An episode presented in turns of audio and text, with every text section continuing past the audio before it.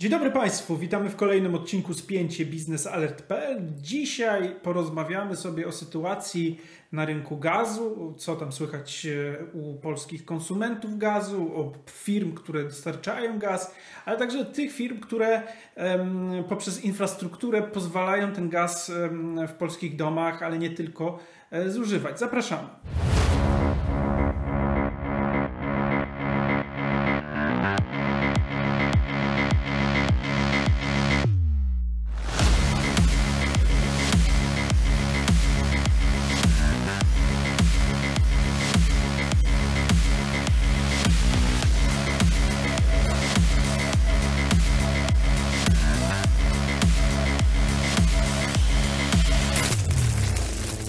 Wojtku, dzisiejszy temat naszego spięcia jest bardzo aktualny i myślę, że jeszcze przez wiele miesięcy będzie aktualny, czyli tego, co się dzieje obecnie na rynku gazu w kontekście polskich spółek. Bo to, że jest drogo na rynku, to już czujemy.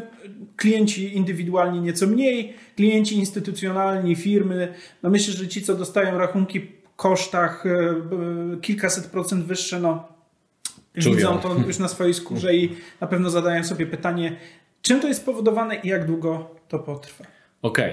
Rozmawialiśmy już kilkukrotnie o kryzysie energetycznym i warto przypomnieć, że ceny gazu są rekordowe w całej Europie na giełdzie i ceny oferowane na wolnym rynku w Polsce, w tej części zliberalizowanej rynku gazu, są zależne od tych giełd europejskich i nasze giełdy towarowe, giełdy energii. Tam są rekordowe ceny, podwyżki w tym roku były kilkusetprocentowe, dlatego te ceny poza taryfą były też kilkusetprocentowe w górę, zostały podniesione. Ceny w taryfie też zostały podniesione. Pierwszy mechanizm, który został wprowadzony, to było rozbicie taryfy na 3 lata. W 2022, 2023 i 2024 roku miały regularnie rosnąć taryfy. Czyli to oznacza, że w przyszłym roku też będziemy 50% więcej?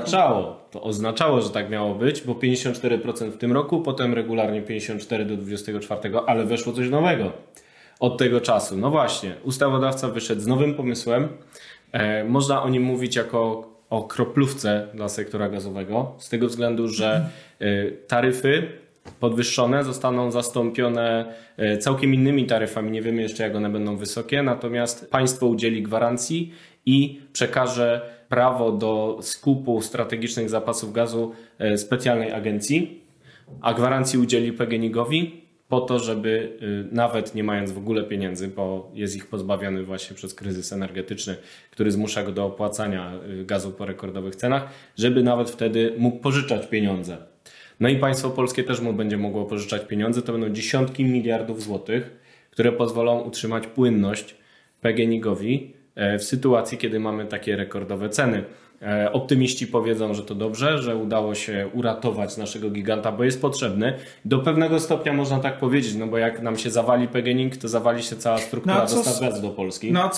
Bo teraz ktoś może zapytać, w porządku, ratujemy PGNiG, pomagamy PGNiG-owi. A co się stało z tymi 6 miliardami złotych, które w zeszłym roku wygrało w arbitrażu?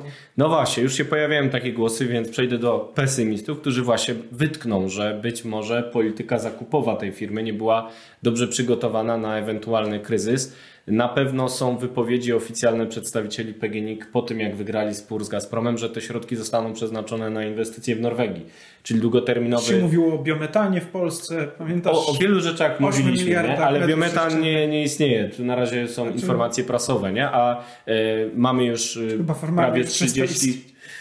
Zobaczymy, nie? Zobaczymy, czego się dowiemy, ale formalnie tam w Norwegii jest tych koncesji już 30. Prawda? 50 ponad. Nawet 50, no właśnie. Tak szybko rośnie ich ilość, że można podejrzewać, że część tych środków tam poszła i to nie jest zły pomysł, no bo chcemy mieć jak najwięcej własnego gazu do Baltic Pipe'u. Natomiast jest spór o to, którego my teraz nie rozstrzygniemy. Zapraszamy do dyskusji w komentarzach, czy dobrze byliśmy przygotowani na taki ewentualny kryzys, no bo faktycznie w przeciągu kwartału skarbiec PGNiG-u zaczął świecić pustkami. No właśnie, bo też się pojawiają takie głosy, no bo ceny rekordowe gazu na rynkach rynkach są mniej więcej od października, wrzesień, październik, wtedy zaczynały się bardzo wysokie ceny na giełdach i to jest fakt, to wystarczy sprawdzić, jak kształtowały się... Wystarczy przeczytać Biznes Alert, który wakacje albo ci, co są bardziej ambitni, wchodzą sobie na stronę giełd różnych, czy to ICE w Londynie, czy to TTF w Rotterdamie i mogą sobie sprawdzić na wykresach, ile kosztował gaz na przestrzeni ostatniego pół roku, czy nawet roku. No i teraz pojawiają się takie głosy, że no dobrze zarządzana spółka, czy dobra spółka, która myśli w przyszłości, no patrzy w kontekście, czyli żeby kupić gaz wtedy, kiedy jest tańszy, a sprzedać go wtedy, kiedy jest droższy. Natomiast tutaj wydaje się tak, że przez 3 miesiące ten kryzys gazowy spowodował, że nagle nasz czempion gazowy obudził się z ręką w nocniku. Tak, ma jakieś ogromne problemy. No i jak to odbierać? Niektórzy mówią, że czeka na fuzję z Orlenem i dlatego nie podejmuje żadnych bardziej gwałtownych ruchów. Jest pewnej inercji, czekając na rozstrzygnięcie, czy to się stanie, czy nie. Kiedy to się stanie, takie głosy się pojawiają. No i tutaj rzeczywiście trzeba też przypomnieć o strategii PGNiG-u, która miała być przyjęta w pierwotnym założeniu chyba w lutym ubiegłego roku. Potem się to przedłużyło do połowy roku, a teraz w zasadzie już wszyscy zapomnieli o strategii PGNiG-u. I w międzyczasie ojciec strategii wodorowej PGNiG-u, strategii biometanowej też ma pewne problemy. Mówiąc kolokwialnie. No ma pewne problemy, aczkolwiek chyba funkcjonuje. Funkcjonuje też Waldemar Pawlak, który powiedział, że trzeba było podpisać kontrakt jamalski w tej wersji, którą on tam w 2010 wynegocjował.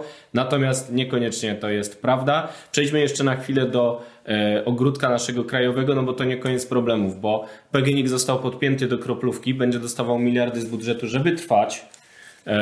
No i inaczej widocznie się już teraz nie da. No, mleko się rozlało. Będziemy wszystkich tak na kroplówce trzymać. No tak, ale oczywiście ta kroplówka jest finansowana z naszych pieniędzy, z podatków. Tak na koniec, więc należy się spodziewać, że... Podatków albo rachunków. Albo rachunków, które to też... To nie oznacza, że płacimy mniejsze rachunki. No i zobaczymy, czy w ogóle będziemy mogli płacić w niektórych przypadkach rachunki, bo Polska Spółka Gazownictwa, czyli spółka córka PGNiG odpowiedzialna za sieć dystrybucyjną gazu, czyli te najmniejsze rurki na końcu łańcucha... Myślę, że ci, co mają gaz, to wiedzą dokładnie z kim, jakie pudła... PSG. Przed furtkami, czy na linii... Tak jest. Nie, bo teraz muszą stać wewnątrz działki, czyli już nie możesz, tak jak kiedyś się budowało PSG, że na zewnątrz działki przed domem, przed furtką stały, to tak teraz jest takie przyłącza buduje się już wewnątrz działki. Tak, także jeżeli ktoś ma takiego dystrybutora właśnie jak PSG, może sobie zobaczyć tam na skrzynkę, no to może mieć teraz kłopot ktoś, kto chce skorzystać z nowych usług tej firmy. Poinformowała chyba w przyszłych latach.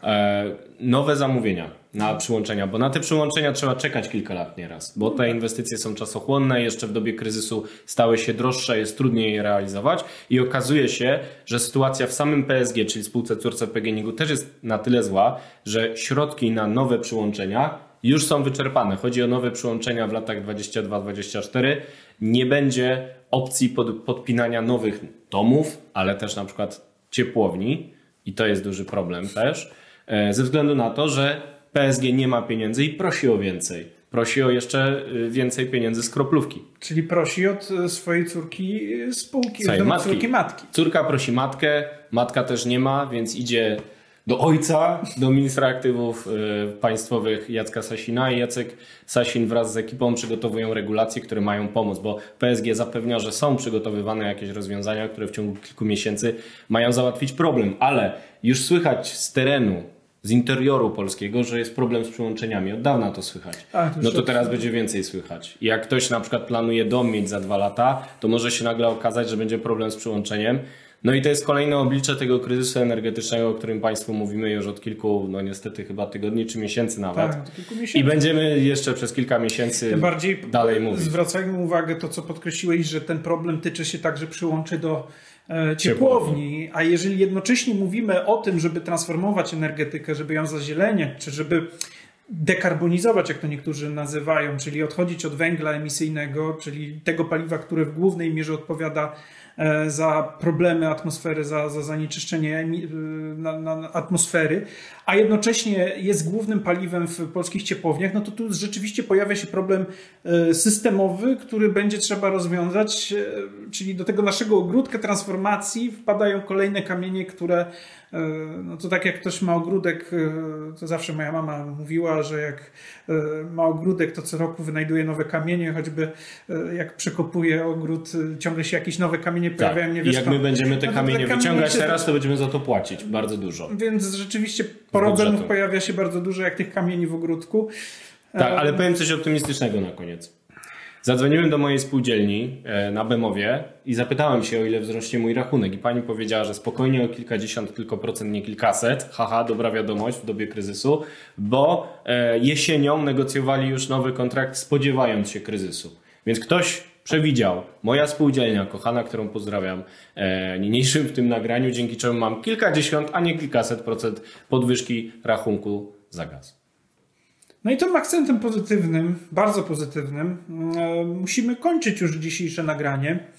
Dziękujemy Państwu za uwagę. Wojciech Jakóbik i Mariusz Marszałkowski. Dokładnie. Tak jest, to my. Zapraszamy na kolejne spięcie Biznes Alert już za tydzień o tej samej porze, czyli piątek około godziny 8 rano. Do zobaczenia, do usłyszenia. Tak jest.